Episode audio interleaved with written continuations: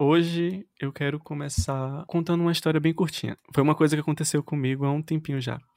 E foi mais ou menos assim. É, tem um poeta, que eu até já falei sobre ele aqui em algum episódio, eu já não lembro qual, porque eu tenho memória de periquito, então assim, né? Mas o nome dele é Francisco Malman. Eu sou apaixonado por ele, pelo trabalho dele, mas até pouco tempo eu só conhecia fragmentos da obra dele, sabe? Eu, não, eu nunca tinha lido um livro completo. Aí eu fui atrás de resolver essa pendência, claro. Entrei no site da editora, que ele tinha alguns livros publicados, e como eu sou muito curioso, eu acabei olhando todo o catálogo da editora. E logo no começo eu bati o olho num livro que me chamou muita atenção. Primeiro pela capa, que era muito linda, toda colorida, tinha um vermelho e um verde muito chamativo, além da imagem de uma moça muito linda no meio. E depois por conta do título, que é muito enigmático, pelo menos eu achei no primeiro contato, e que também me pegou de surpresa, assim, sabe? Me deixou mais curioso do que eu já sou. E o título era A Anatomia dos Parênteses. Muito bom, né? Enfim, eu cliquei para dar uma fuçada, li o poema que estava disponível na aba de compra e me encantei. Foi tipo assim, praticamente amor à primeira vista, sabe? E toda vez que eu leio algo que me arrebata assim, logo de cara, eu fico doido querendo mais, eu não me contento com pouco. Então eu fui pesquisar quem era a pessoa que tinha escrito aquela coisa maravilhosa. E foi com uma surpresa muito boa que eu descobri que a autora era minha conterrânea, minha vizinha quase.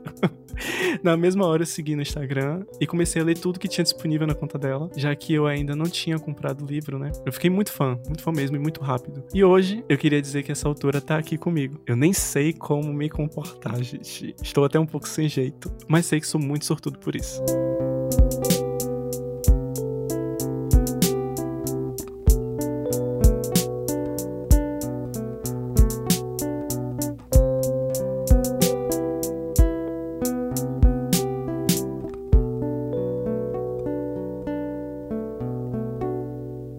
Então, amiga, você quer se apresentar? Porque assim, você é minha terceira convidada, né? Por favor, inclusive, não repara na bagunça. Inclusive, três é um número bastante curioso, né? Porque se a gente for fechar a trindade dos convidados do Dor de Facão, você seria o Espírito Santo.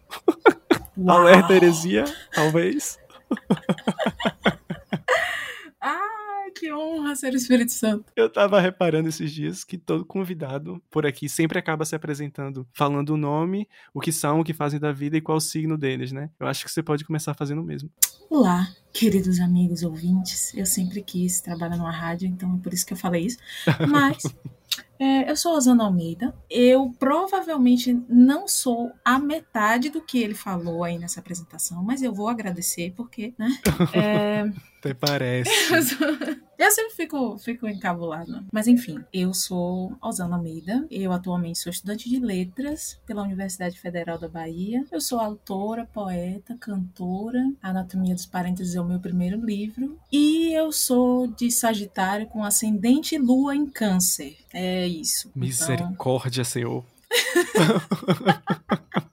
Não, e assim, misericórdia Sim. por dois motivos, né? Por, primeiro, por conta desse currículo incrível. E segundo, dois sagitarianos hoje é para completar essa festa que vai ser esse episódio hoje aqui. Ah, meu Deus, vai ser ótimo. Vai ser, vai ser o fim de um ciclo, sabe? Eu tava viajando no, nesse negócio de fim, assim, esses uhum, dias. Eu Aí também. Eu tô interpretando tudo como o fim de um ciclo. Então, dois sagitarianos provavelmente vão ter piadas ruins, porque a gente faz piadas ruins. Com certeza, com toda certeza. a gente tá aqui pra isso. Mas você falou essa coisa de estar tá levando tudo como fim de ciclo. Eu também, velho. Tanto que o, último episódio foi alguns dias antes do meu aniversário. E assim, essa época do meu aniversário eu sempre falo, eu sempre fico nessa neura de, de ciclos e de fim, sabe? De começar coisas. Uhum. E, enfim, eu fico muito perdido nessa ideia toda e. Tanto é que eu fiz um episódio inteiro sobre isso. E aí agora percebi que você teve aniversário recentemente também. Também está uhum. com essa coisa te rondando, assim, eu fico. Será que isso tem alguma coisa a ver com o signo em si? Amigo, eu acho que sim, viu? Porque assim, a gente sagitariana, a gente passa por muitos. É normal, né? Os signos todos. Tem esses estereótipos e tal, e tranquilo, mas tem um que sempre sim. me pega, que é tipo assim, ah, e as pessoas, as, as mais festeiras, as mais. Enfim. De certo modo, sim, mas é porque ficava meio vazio, assim, sabe? E aí eu me deparei com uma definição de uma astróloga que eu achei incrível. E eu sabia que a gente ia entrar no assunto signo porque você gosta de signo e, enfim, é isso. Porque basicamente é verdade, sim, comprovada, entendeu? Então, Se você não gosta de signo, me perdoe. Você ouvinte. Mas tem uma coisa que eu sempre falo sobre signo que eu acho, e aí é uma coisa minha, né? Eu acho que signo é uma forma lúdica de autoconhecimento. Me ajuda muito, uhum. sabe?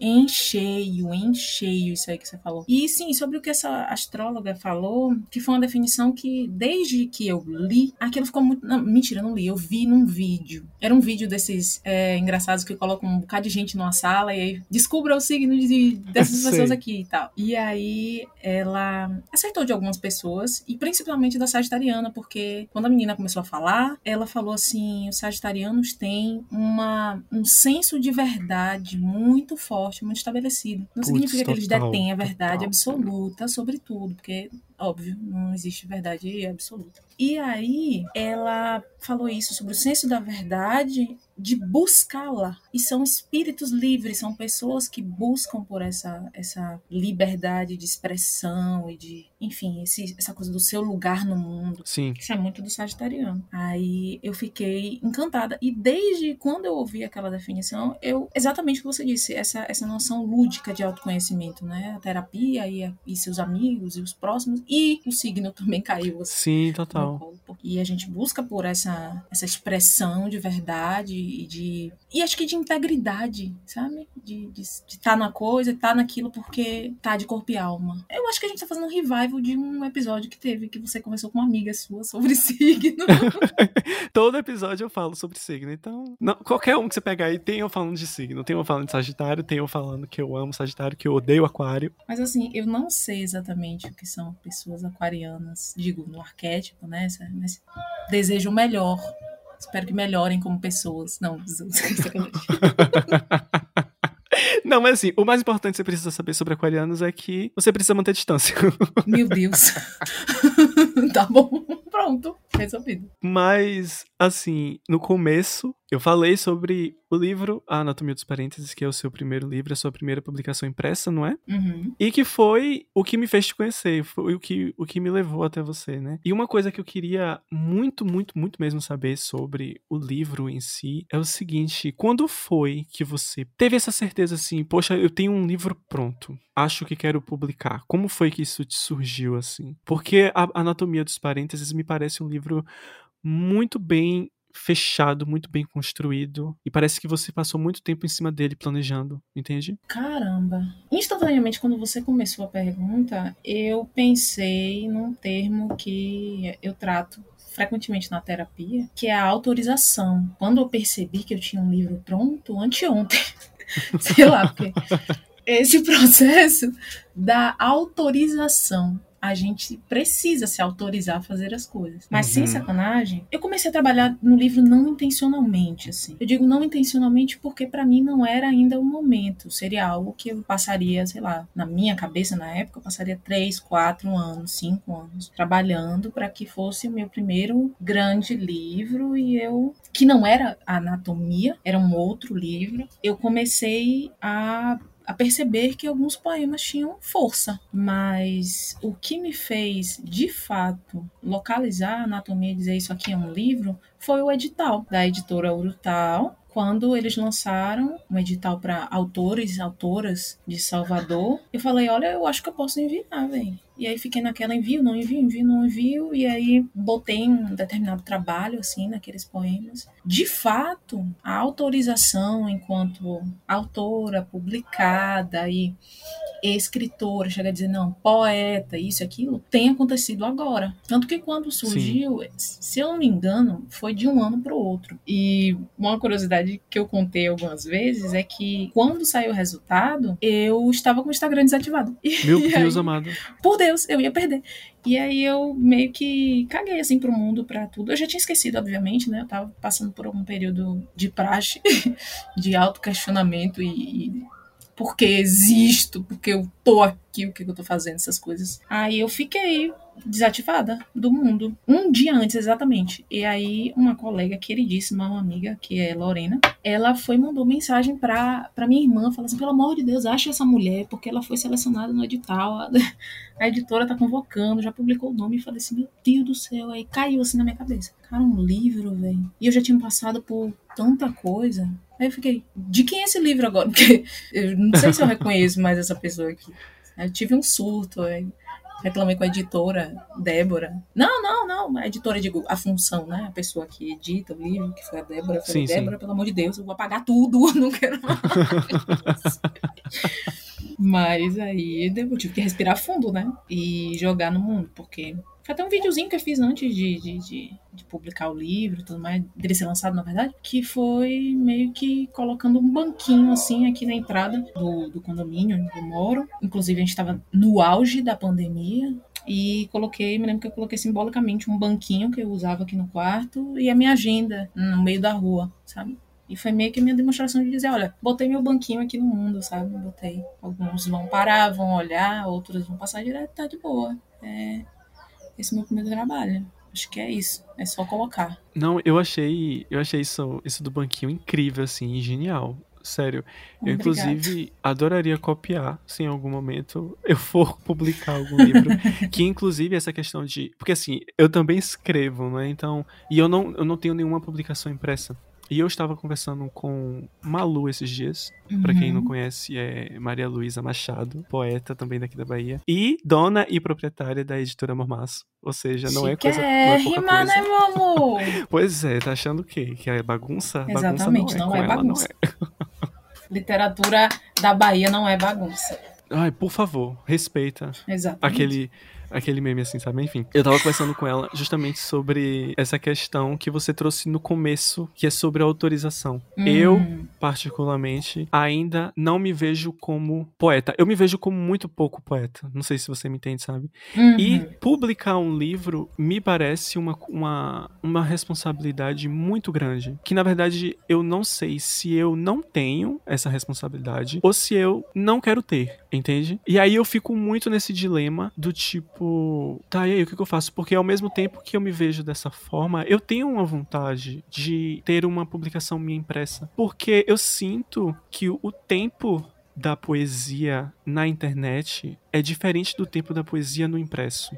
Uhum. E às vezes eu queria que eu queria colocar alguma coisa, eu queria escrever e falar sobre alguma coisa que talvez nas redes sociais não, se, não, não chegue até o outro da mesma forma que vai chegar no livro, com essa coisa da página, essa coisa de você pegar e sentir a textura, o cheiro, uhum. porque o livro ele traz todos esses sentidos, né? O tato, o olfato. Eu mesmo sou viciado em pegar um livro, abrir e ficar cheirando, sabe? Uhum. A ritualística, né? Total, total. É, um, é literalmente um ritual. Inclu comprar um livro, ter o livro dentro de casa e ter uma coleção, eu acho que é um ritual, assim, não é? Não sei se você também passou por essa, essa coisa de se ver pouco poeta e logo depois ter a chance de uma publicação e ficar, sabe, nessa coisa assim. Velho, comigo foi louco porque foi tudo isso ao mesmo tempo antes de publicar o livro, quando eu só experimentava em diversos blogs que eu fazia e uma semana depois eu desfazia, e, enfim, acho que é por isso que tá tão simbólico essa questão de fim, porque eu acho que o livro marcou muito essa essa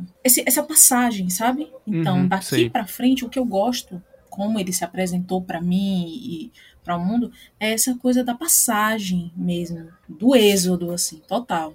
Então você vai passar por este deserto aqui. Isso foi tudo durante aquele processo, sacou? Eu nunca tinha nada, nada, nada assim, nem uma revista, nem. Porque algumas pessoas vão fazendo isso, né? Vão publicando aos poucos, numa revista, e uma revista virtual, ou até numa revista, né? Uma edição digital, na verdade, uma edição digital, e aí, pã, pra poder ir pegando no tranco. E comigo já foi direto um livro. Aí a pessoa, tipo, pode pensar assim, uhum. ah, mas você escreveu o livro no edital, você vai dizer. Porque realmente a gente nunca acredita que vai acontecer até que acontece.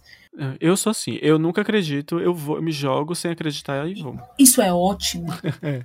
Isso é ótimo. Mas quando acontece, cai aquela responsabilidade no colo, né? Então eu acho que o mais importante, além da autorização que a gente tem que se dar em algum momento, e obviamente ela não vem forçadamente, né? Ah, eu vou, vou fazer. Com algumas pessoas pode funcionar tranquilo. Mas assim, é dar tempo ao tempo. Você uhum. disse, o tempo da poesia na internet é totalmente diferente do tempo da poesia no livro. E o tempo da poesia, no geral, ela tem um momento muito específico, sabe? Completamente. Não é, velho. Para mim, essa, essa experiência da poesia foi, foi uma transição. Cara, eu, não, eu, não, eu nem digo que foi uma transição, porque assim, eu vim da, da, da igreja, enfim, da igreja evangélica, fui criado nesse meio, saí desse meio. Somos dois. E.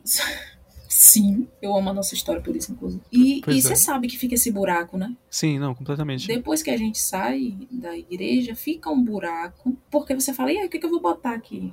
Sabe? Isso aqui é evento fundante da minha vida. Eu passei a vida inteira uhum. fazendo isso. O que, que, eu vou fazer agora? E a, a, a poesia ela entrou muito nesse lugar aqui da religião, sabe? Eu acho que comigo eu, acho, eu, fico, eu, eu fico muito, muito surpreso, assim, e sempre. Eu sou uma pessoa que se espanta com muita facilidade, mas eu lembro que quando a gente estava conversando sobre essas nossas questões com a religião, de forma uhum. específica. E a nossa história é bem parecida, assim, né? Por vários motivos. E aí, mais uma vez, uhum. você tocou nesse assunto e falou sobre quase como se a poesia estivesse ocupando aquele local que a religião ocupou. E comigo foi muito assim também. Na verdade, eu não diria nem só a poesia, mas a arte de forma muito geral. Hoje em dia, eu levo a arte assim como um norte, sabe? Uhum. E se a gente for fazer essa comparação, a religião é um norte na vida das pessoas. Sabe que isso é muito perceptível na sua poesia também? Sério? Em que, em que sentido, assim? É uma percepção que chega para mim, né? Mas assim, tem que de uhum. metafísico, por mais que você fale de coisas muito. Por me sentir tão inteligente agora quando eu falei a palavra metafísica, mas enfim, é... tem, sabe, tem um quê de, de outra realidade quando você, mesmo você falando de coisas concretas, e isso é muito da religião, né? Dessa, dessa verdade que tá de, do cristianismo, que é Demais. o que a gente teve uma, uma experiência mais próxima, que é essa coisa da realidade que tá aqui, mas é uma realidade simbólica, sabe? É quase uma ideia meio assim, eu acho que é Platão, né? É, Platão. Essa ideia platonista de tipo, aqui é o reflexo imperfeito do que é perfeito. E isso é, é, eu vejo muito, sabe, no que Nossa, você escreve. demais. É interessante você trazer isso, porque é uma coisa, inclusive, que eu trato na terapia. Eu sempre falo assim, às vezes eu fico tentando entender por que que essa imagem de Deus e essa imagem do metafísico, como você falou, né, essa coisa meio etérea, sempre aparece nas coisas que uhum. eu escrevo, mesmo depois de... Já tem muito tempo que eu me desliguei da, da religião cristã, da, da igreja, sabe? Mas ela, ela continua é uma coisa que impregnou, assim, sabe? E que uhum. é tão, tá, no meu, tá tão no meu inconsciente que às vezes eu escrevo essas coisas e não percebo. Olha o que você falou, sabe? Às vezes eu não tô escrevendo nem pensando nisso, mas a referência tá ali. E tá, viu? Eu sinto, real, como se fosse na carne mesmo, sabe? Na carne, nesse termo tão, tão cristão e ao mesmo tempo Nossa, tão pagão. demais. E eu, eu acho poético também, sabe? Sim, é. Não é? Dá uma, uma, uma, materialidade, assim, né? Uma coisa que você quase consegue mastigar. Uhum. E, e, quanto mais distante a gente fica, eu, não, eu acho que você também tá, experimenta isso quando você não percebe que está fazendo, mas está fazendo. Porque quanto mais a gente se afasta daquele local, parece que a gente pega uma visão melhor. Sim, então, assim, compreensões que eu nunca tive dentro da estrutura religiosa, de versículos, de coisas, que depois que eu saí, eu falei, caramba, isso aqui tava falando disso, velho. Sim, é e você falando isso agora, eu me lembrei de uma vez que você estava comentando no Twitter, hum. falando sobre os livros da Bíblia que são mais poéticos. E eu achei hum. aquilo incrível, assim. E eu falei uhum. assim, velho, e o pior é que eu nunca tinha parado para pensar dessa forma. E aí, quando você fez essa publicação, eu lembrei, eu não sei se você já acompanhou, se você acompanha, Tatiana Filtrin, que ela tem um canal Sim, no YouTube conheço. sobre literatura, e recentemente ela começou uma série lendo a Bíblia de forma literária, sem esse Uau. viés religioso, sabe? E ela faz uma leitura assim da Bíblia literária mesmo que eu fico, poxa, eu acho que eu vou voltar para a Bíblia para poder fazer a mesma leitura com outros olhos agora, sabe? Amiga, eu tô fazendo isso, sério mesmo. Por Deus do céu. Eu me lembro que, ó, por Deus, ó, a pagã, ex-pagã, não, ex-pagã não, atual pagã. Desviada. Não sai da gente. Desviada.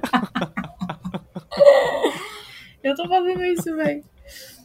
Lendo passagens e a gente é, tá tão impregnado, às vezes, dentro dessa, dessa estrutura da religião e do, de como tem que ser, e, e que a gente se afasta da poesia. Primeiramente, que não é pedido que a gente interprete aquilo ali poeticamente. Exatamente. A gente não tem esse espaço lá. Não, esse aqui é um código moral, uma regra de vida e tudo mais, mas quando você pega a distância e aí você olha é, Cantares de Salomão, que é, é, sei lá, são poemas eróticos, assim não tem outra explicação para mim. Caramba, um cara para uma mulher, Meu não Deus. é? E tem toda uma, uma, uma, mística dessa mulher que foge de vez em quando, ele Sim. vai no quarto dela e aí ela não abre a porta, ele vai embora e ela vai atrás dele, sabe? Demais. E você falando aí agora, eu começo a lembrar de passagens assim que são muito muito poéticas mesmo e que às vezes eu até me pego tendo como referência na hora que eu vou escrever. Referência mesmo de, de, de, de estética, sabe? Como, Sim. por exemplo, em Gênesis, quando ele fala assim, no princípio era o verbo. É, nossa, eu acho isso Amigo.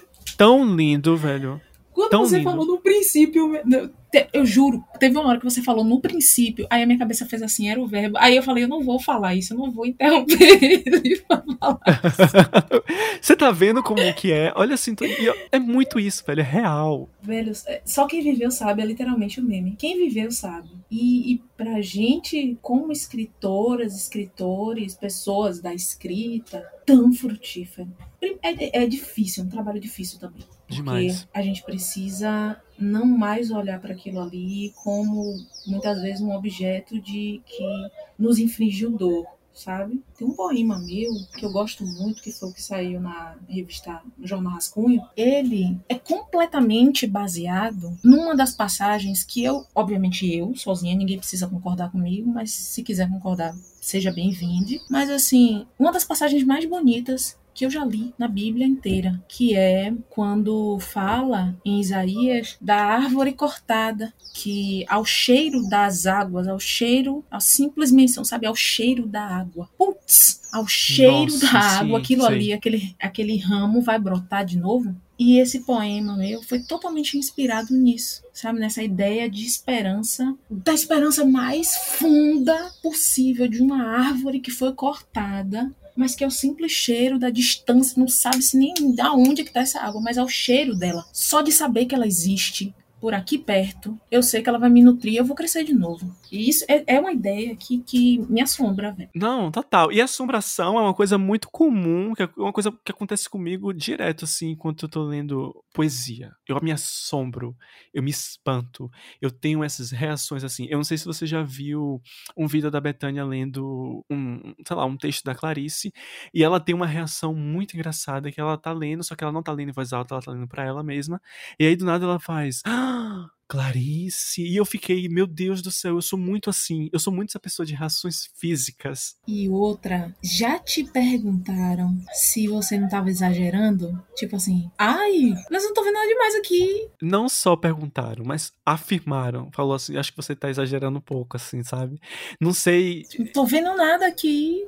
Exato. O termo que mais usam é tipo assim, emocionado. Você é muito emocionado. Sim, presepada.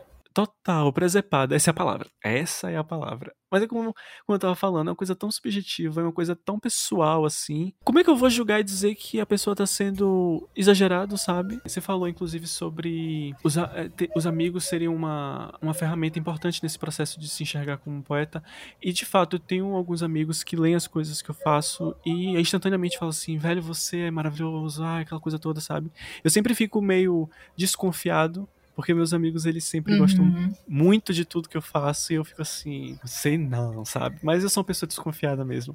Mas ao mesmo tempo, não depende muito do que. Não, não é uma coisa externa, sabe? Pelo menos para mim. Uhum. É uma coisa muito de eu conseguir enxergar o que as pessoas estão enxergando no que eu faço. para conseguir me colocar nessa posição e ter esse título de poeta.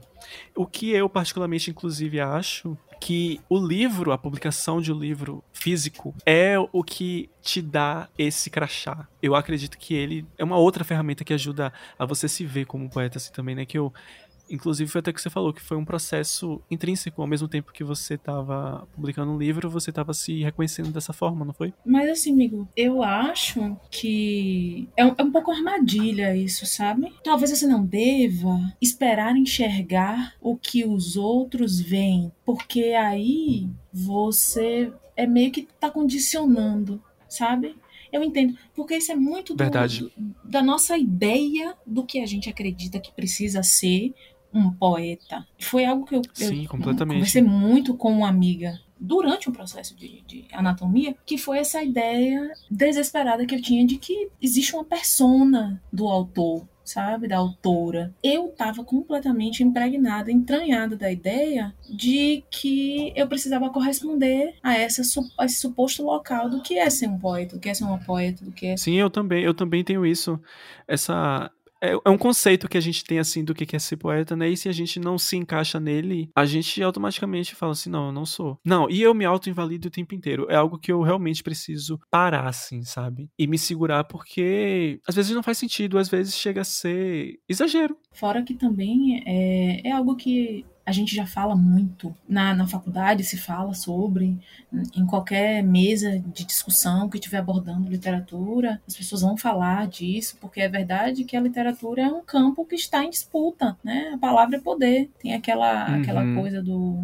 do aquela frase da, da Baiana System, que era até a abertura de uma novela, que eu fiquei tão chocada quando eu vi aquilo a primeira vez, que eu fiquei, meu Deus do céu, velho, o Russo Passapulso me deu uma aula, um, um intensivão de três dias só. Fala é maneira de cura. Quem fala confirma o poder da palavra. Eu, bicho, Caramba, quase derrubei minha casa isso eu quase derrubei minha casa, é ótimo. E é isso. A gente precisa duelar para entender que esse poder é nosso também. De pessoas que historicamente foram sistematicamente minadas nesse aspecto. Sim, é isso que eu ia falar, né? Porque é nosso. isso que ele falou tem não só um, um viés assim político da coisa, mas uhum. eu achei extremamente ligado à própria poesia em si, sabe? Acho que tem esse, Sim, é um puta esse poeta, molejo, né? assim, sabe? E Russo Passapulso é uma pessoa que tem um, um molejo com a palavra terrível, assim, terrível no sentido bom. Eu tenho vontade de bater minha cabeça na parede. Tem, tem uma música, é sério.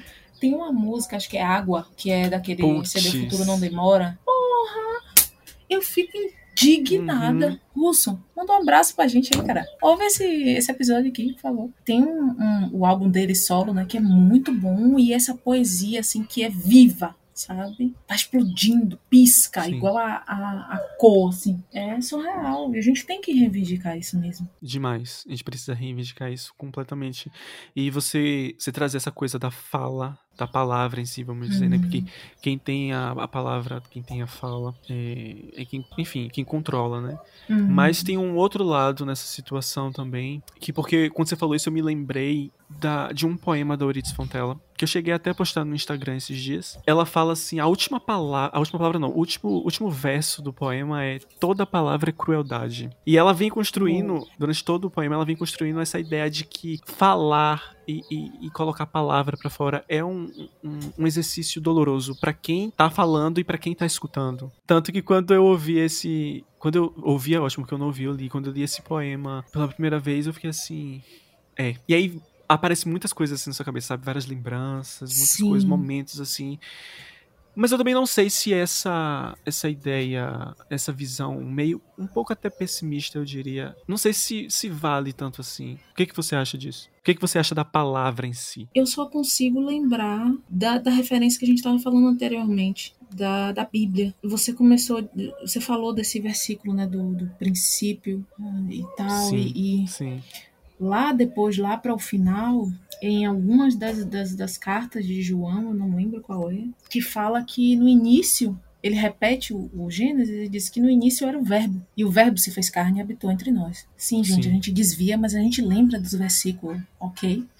É porque fica. Não, não tem como sair. Quando você falou isso, foi instantâneo. Eu fechei os olhos aqui e me veio a noção da crucificação, né? Aquele, aquele momento ali, especificamente. Tirando todo a questão da crença que tá ali. Eu não tô falando disso enquanto é, Cristo, Salvador, não é nada disso, não é uma evangelização, inclusive, pelo amor de Deus. Mas enquanto palavra, Porque quando João fala isso, ele diz que Cristo veio à Terra e ele era o Verbo e ele habitou entre nós, ele se fez carne e habitou entre nós. E a crucificação é literalmente o esmigalhar né, desse corpo Verbo que habitou. Nossa, você agora abriu uma imagem assim para mim. É um esfacelamento da, dessa palavra corpo. E, e a, uhum. a, a, igreja sempre fala muito da, da, da, paixão de Cristo, né? Esse termo paixão. Mas talvez seria isso, né? A, não só uma paixão, mas a poesia, sabe? Essa palavra que, que uhum. verte, sabe? que verte sangue, uma palavra que se a gente colocar nesse, nesse nosso âmbito, a gente pegar isso fora da imagem, a poeta, o poeta, os artistas da palavra, as pessoas que mexem com as, as palavras, a, a língua, sangram. Não tem como fazer poesia sem sangue. Então foi, foi muito essa imagem que vem na minha cabeça aqui, essa imagem dos braços abertos e o sangue e, e o corpo, o verbo, né, essa ação, a palavra. É a palavra, a própria palavra crucificada, né? É uma metáfora Sabe? assim grande demais. De Você acabou de destravar um sei lá, um botão aqui dentro agora, de verdade. E pense que exposta também, né? Sim, completamente. Um espetáculo, tá praticamente. Porque existe Exato, todo um espetáculo isso. até aquele momento chegar. Isso. Isso, é a via crucis, né? Sim, pra quem exato. Não, não exato. foi acostumado com, com o meio da. Enfim, da, como a gente. É, a crucificação não era algo reservado para as pessoas mais legais do planeta. E também não se crucificava ninguém com aquele lençolzinho legal que.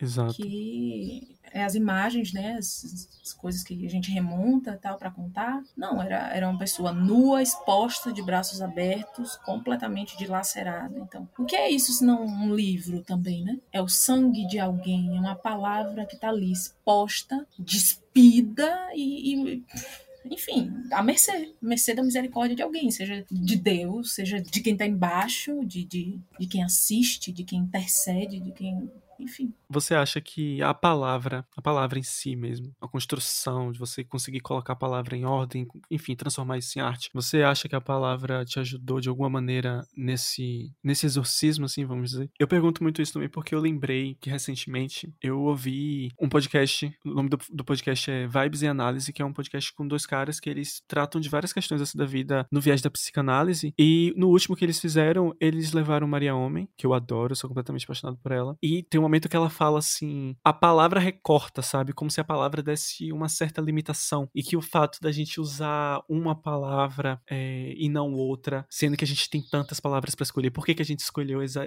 extrema, exatamente aquela, sabe? E aí eu fico pensando assim: talvez a escolha das palavras, o, a, o que faz a gente escolher a palavra tem a ver com o que a gente tá vivendo naquele momento. E aí, eu, por isso que eu te pergunto, no sentido, a palavra te ajudou? Eu acho que eu vou responder isso lembrando de outra crônica de Rubem Alves. Tem uma, eu não me lembro exatamente qual é o nome desse, dessa crônica, mas eu sei que ele fala sobre aquele versículo que, que é o, a passagem do, do endemoniado de uma outra cidade que eu esqueci agora o nome. Que Jesus vai até lá, atravessa de ferribote, vai lá, expulsa o. E aí ele fala que tem muitos demônios naquele cara e que o nome dele é Legião, né? Tem algumas passagens que tem essa, essa, esse trecho. Sim. Seu nome é Legião, porque... Sim, sim. Meu nome é Legião porque somos muitos. Quando você falou a palavra exorcizar, eu lembrei dessa crônica do Rubem Alves, que ela fala sobre a gente ser legião, sabe? Tem muita, muitos demônios vivendo aqui dentro. E, e eu gosto uhum. muito do Rubem Alves falando sobre essas coisas porque ele é, era um pastor presbiteriano. Então, assim, ele mais do que qualquer outra pessoa poderia chegar e inverter todos esses signos e fazer isso de uma forma Sim. absurda. Não, eu gostei demais disso que você trouxe de, de demônio, porque eu lembrei aqui agora de um poema que eu escrevi. Eu não uso a expressão demônio, eu uso a palavra fantasma, mas eu acho que quando eu estava escrevendo, eu estava muito nessa intenção de demônio mesmo, sabe? Uhum. Eu falo basicamente que quem escreve os meus poemas são esses fantasmas que me assombram, sabe? Sim, a gente é, é habitado por todas essas coisas que a gente não sabe o que são, mas estão aqui, nos fazem, sabe? Nos são. Então, eu acho que a palavra, respondendo, me fez aceitar, velho sabe? Não só aceitar, não, não foi só a palavra, digo a palavra escrita, a palavra hum, na sua manifestação, né? Falar sobre isso, né? Na terapia e enfim com os uhum. outros uhum. e entender que existem caminhos que a gente precisa fazer que é para fora, existem outros caminhos que são para dentro. E eu acho que a palavra me levou para dentro. Eu fiz muito caminho de fora Sim. durante muito tempo, caminho de correr para fora, de, de, de tentar estar o mais fora possível de mim que eu pudesse. E a palavra eu me também. trouxe pra dentro. Isso é muito bonito, sabe? Muito bonito mesmo. Você participou de uma live que, inclusive, é, tinha até Malu e Katia Borges. Katia Borges, inclusive, sim, foi minha professora sim, na faculdade. Eu lembro que você deu uma definição de poesia que, assim, rapaz, aquilo grudou aquilo grudou em mim, sabe? E você falou algo como. Foi algo do tipo: a poesia é como se fosse aquele lodo que surge da fricção, do contato da pele com a própria pele. E isso. Eu lembro. Eu guardei isso comigo, velho. Isso me tirou muito do eixo. Porque, ao mesmo tempo que fez muito sentido para mim, foi algo que me deixou com um pouco de nojo, assim, sabe? E eu sou muito nojentinho, assim. Mas depois eu fiquei pensando muito.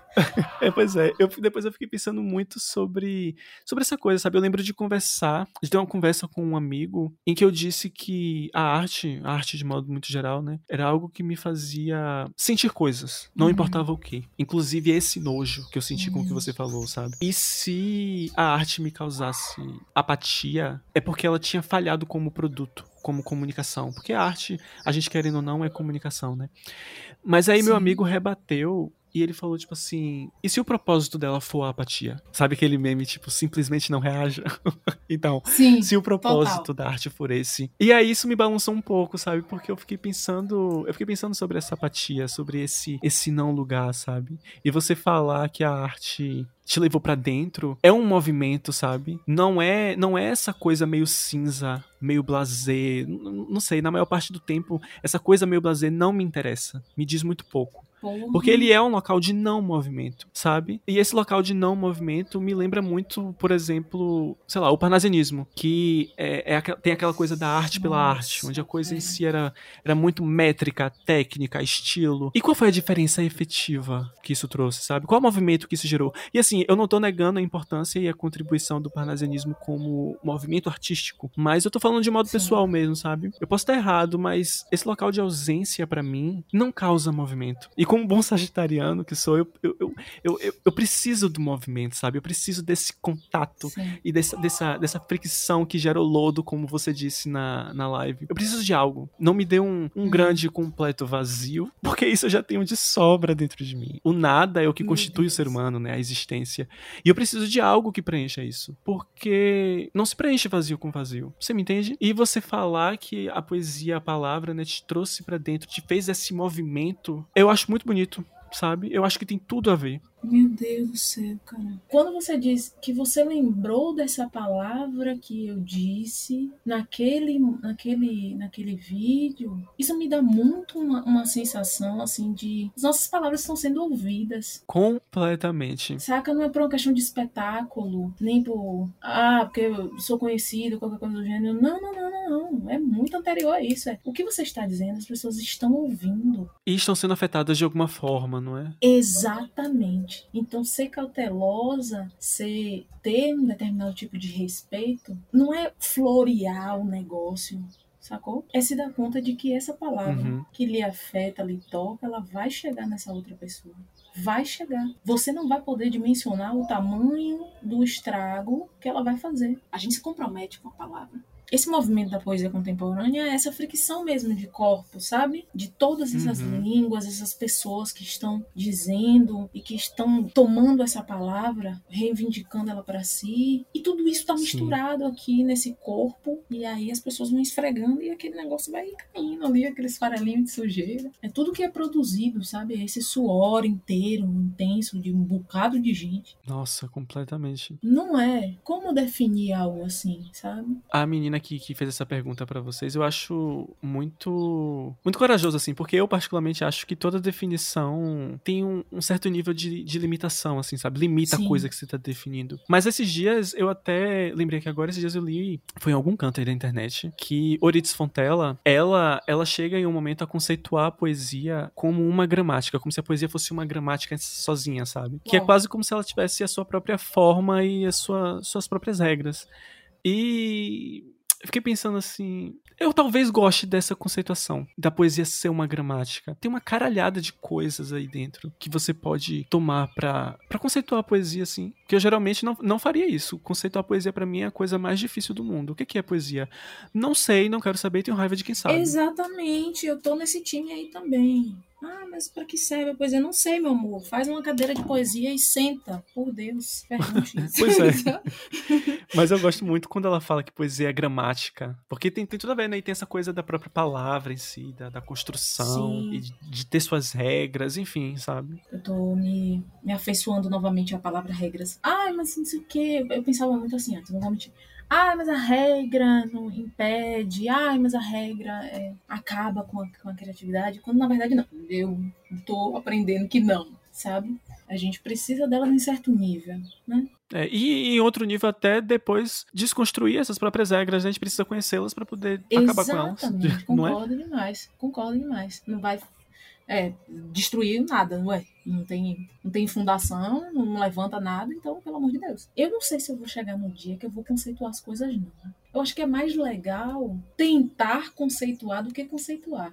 Obviamente não estou dizendo isso a Fontela, pelo amor de Deus, quem sou eu na poeira do universo. Mas eu acho que é mais, mais, mais interessante o exercício de tentar achar uma resposta do que ter a resposta em si. Completamente. É aquela coisa de, de aproveitar o caminho e não aproveitar o final. Porque quando você tá no exercício de tentar encontrar o conceito, vamos dizer dessa forma, né? Quando você tá no exercício de tentar encontrar esse conceito, você tem toda uma discussão, você passa por vários caminhos, você se debate com muitas coisas. O final não, o final é uma coisa sozinha, pura. E aí, o que, que eu faço com isso, né? Mas é isso, a gente tá aqui tentando arranhar, sabe? Tentando arranhar, não, tentando fazer um corte com a precisão de um bisturi utilizando unhas, sabe? Porra, você foi certeiro agora. Por isso que eu sempre falo que quando a pessoa tá começando a escrever, eu falo assim, velho, você gosta mesmo de escrever, então faça isso porque você gosta. Porque você não vai viver Exato. de poesia. Uma vez, uma professora minha falou assim: a poesia é a prima feia da literatura. Se literatura já é uma coisa complicada de se viver no Brasil, imagine com poesia. Pô, meu amor, só a gente, sei lá, indo pra Europa, talvez faz, praticar a colonização reversa, como nosso querido Lucas Neto, talvez funcione. Mas não sei, sabe? Aqui vai ficar um pouco difícil. Eu sou a favor de ir pra Europa nesse aspecto, entendeu? Colonização reversa. Pois é. Por conta dessa, dessa coisa que a gente tem com a poesia, principalmente aqui no Brasil, você já pensou em desistir assim? Todos os dias. Todos os dias e eu desisto. Vamos de... E vamos de terapia amanhã, viu? Sazonalmente eu desisto. Só que assim, eu tô repensando do que é que eu desisto. Então, eu tenho desistido ultimamente dessa ideia que eu tinha que é você vai assinar com a HarperCollins e Brasil e uhum. vai ganhar 50 mil no mês, sabe? Essas coisas. Não que eu acreditasse, inclusive, que era das coisas sim, sim. Né? Enfim, essa, essa noção de que você é achada, encontrada, detrás das malhadas, como Davi. Vamos colocar um pouco mais o pé no chão, por favor? Osana Almeida. Osana nas alturas, literalmente. Oh, aleluia, com 1,63m. Mas é isso você vai fazer isso porque você gosta, porque você precisa em certo nível. É o que você faz para se manter viva. Inclusive, a minha música é verdade aí, ó. Um outro, um outro poema que nasceu poema e virou música que eu construí de vez. O Samba 3. Que eu amo, amo demais. Ah, obrigada. Sério, esses dias eu, eu acordei ouvindo ela. Eu amo fazer música. Você deveria fazer mais, então. Ah, eu quero. A gente quer. Sério. A gente quer. Eu digo a gente porque tem meu companheiro que também é da dupla e a gente quer lançar um álbum no que vem. Ai, meu Deus, já estou ansioso por isso. Ah! E já, e, olha, vou servir conceito. Não é por nada, não mas vou servir conceito. Mas, sério, a gente tem pensado já nessa ideia que que combina super com o que a gente está falando, que é essa ideia de por que, que a gente insiste em fazer o que a gente faz. E a gente às vezes se vê sem alternativa perante essa, essa força da arte, da poesia, da, da letra, da palavra. Do... Posso fazer outra coisa, mas não consigo imaginar eu não fazendo isso aqui. É por isso que eu acho que, por mais difícil que seja, a gente não pode. A gente não pode desistir assim, sabe? Porque nós temos pouquíssimas uhum. coisas que nos fazem bem. Na realidade que a gente vive, brasileira, né? As coisas são muito complicadas, são muito difíceis, e essas coisas nos salvam, essas pequenas uhum. coisas nos salvam, sabe? Inclusive, eu me lembrei uhum. muito agora do, do seu poema, Servidoras Públicas, que eu, inclusive, tinha marcado aqui para ler ele aqui no, no podcast. Porque ah, tem tudo a ver. Tem tudo a ver real, sabe? Você se incomoda se eu, se eu ler ele agora? De jeito nenhum. Abre aspas. As poetas são como metres, servindo às sedentas, às esperançosas, refinadas palavras, embebidas de dor e significados. Seus paladares são apurados, servem as de passagem, as apaixonadas, as cínicas sem expectativa, e aos intelectuais moderados, repetitivos e exaustos, regurgitando sua intermitência teórica. As poetas são como boas farmacêuticas. Suas palavras básicas receitam antiácidos para aliviar o refluxo do mundo. Fecha aspas. Tem tudo a ver, principalmente quando você fala das palavras básicas como antiácidos para aliviar o refluxo do mundo. É, é, eu acho que a resposta para essa coisa de se um dia você pensar em desistir novamente, se lembre do seu próprio poema, porque é real eu acho que está falando de você mesmo. Pelo menos para mim, os seus poemas me servem como antiácidos, de verdade. Se eu chorar, você corta. Pelo amor de Deus. eu queria que todo mundo pudesse experimentar o que é isso. Rita Santana me disse isso é, no, numa mensagem que a gente estava conversando. E ela me falou que as pessoas se irmanam através da literatura. E eu queria muito que as pessoas pudessem sentir isso, sabe? As pessoas digo, as pessoas que não não não compõem palavras no geral, terem essa sensação que nós, pessoas que trabalhamos com isso, essa sensação de você ouvir o outro dizer daquilo que há um tempo atrás isso aqui era tão seu, tão pessoal, e aí chega nessa outra pessoa uhum. de uma uhum. forma totalmente, sabe? Isso é algo que salva. Você se irmanar alguém sem nem conhecer, mas a gente se conheceu, sabe, pela palavra. Ela chegou primeiro. E eu agradeço muito a palavra por ter proporcionado esses encontros. São pessoas incríveis que conheci no último ano. Eu gostei muito quando você falou que a palavra chegou primeiro, porque a palavra sempre vem primeiro, né? E aquela coisa de novo da Bíblia, que no princípio era o verbo, era a palavra. Exato. e a palavra se fez carne e habitou entre nós.